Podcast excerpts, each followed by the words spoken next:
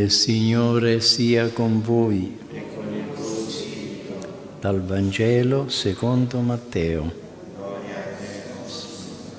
In quel tempo Gesù disse ai suoi discepoli, pregando, non sprecate parole come i pagani, e si credono di venire ascoltati a forza di parole.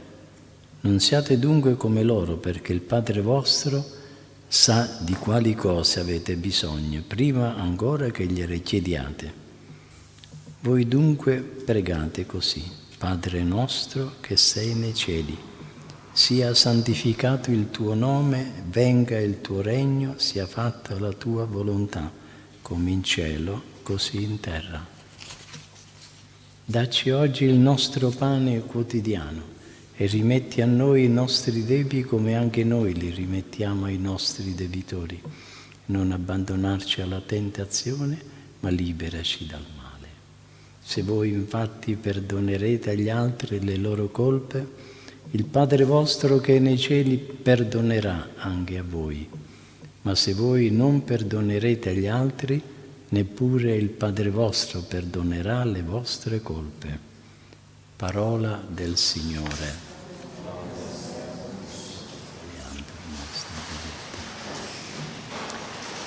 Sia lodato Gesù Cristo. Gesù nel Vangelo della Messa di oggi ci dice quanto, che quando preghiamo non dobbiamo imitare i pagani, importunando Dio con lunghe preghiere. Era questo di fatti l'errore di molti giudei del suo tempo, che ritenevano necessarie lunghe preghiere vocali per essere ascoltati da Dio. L'orazione vocale è molto gradita a Dio, ma deve essere vera orazione. Le parole devono esprimere il sentimento del cuore. Non basta recitare mere formule. Dio non vuole un culto solo esterno, ma la nostra intimità. L'orazione vocale è un mezzo semplice ed efficace, adeguato al nostro modo di essere per mantenere la presenza di Dio nel, nostro, nostra, nel corso della nostra giornata, per manifestargli il nostro amore e le nostre necessità. Non curare la preghiera vocale significherebbe un grande impoverimento della vita spirituale. Al contrario, quando si apprezzano queste preghiere, si favorisce la contemplazione di Dio nel vivo del lavoro o anche per la strada. In San Luca leggiamo che i discepoli chiedono a Gesù una preghiera propria, come Giovanni Battista aveva fatto con i suoi discepoli. Gesù, in risposta a questa domanda, affida ai suoi apostoli e alla sua Chiesa la preghiera cristiana fondamentale, il Padre nostro. Questa preghiera che ci viene da Gesù è veramente unica. Da una parte, di fatti, con le parole di questa preghiera, il Figlio unigenito ci dà le parole che il Padre ha dato a Lui. È il Maestro, quindi, della nostra preghiera. Dall'altra, come Verbo incarnato, Egli conosce suo, nel suo cuore di uomo i bisogni dei nostri dei suoi fratelli in umanità e ce li manifesta e per questo è il modello della nostra preghiera. Quella del Padre nostro è certamente la preghiera più conosciuta e commentata di tutta la Sacra Bibbia. I grandi scrittori della Chiesa ci hanno lasciato riflessioni e commenti densi di vita, di pietà e di sapienza. Già i primi cristiani incentrarono la loro preghiera su questa sublime formula semplice di Gesù. Il Padre nostro è la preghiera che colma l'uomo di consolazione e di speranza.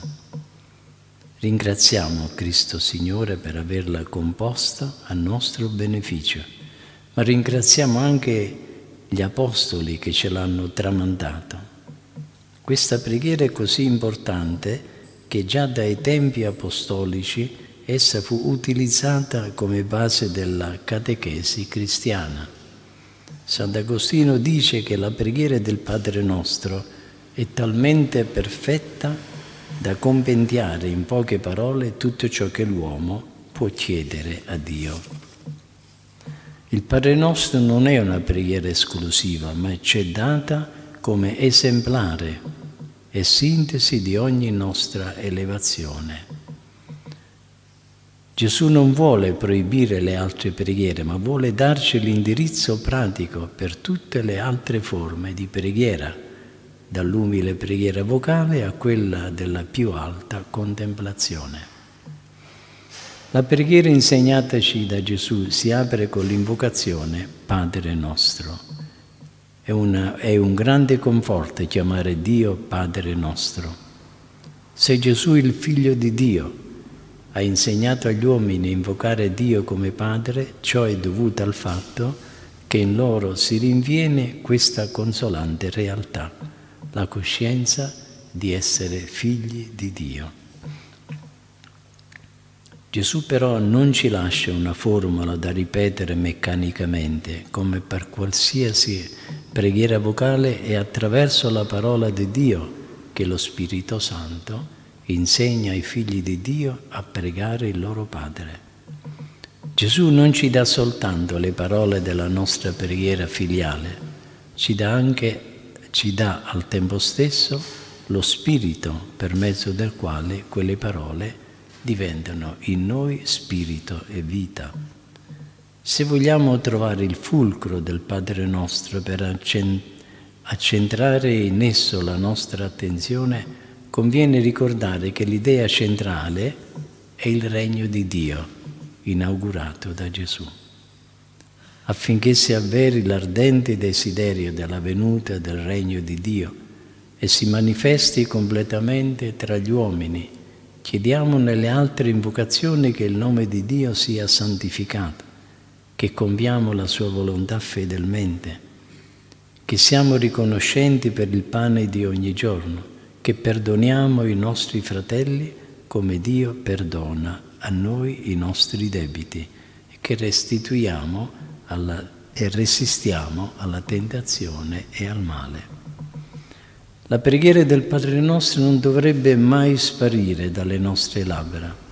È la preghiera più perfetta che possiamo immaginare e allo stesso tempo la più facile e semplice, la più profonda ed ecclesiale la più viva e attuale, perché ne è autore Cristo stesso.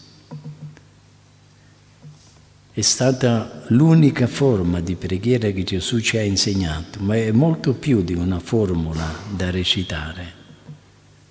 È tutto uno stile di vita per i figli di Dio ed è un invito ad affidarsi totalmente affinché il suo regno si manifesti completamente in noi e in tutto il mondo.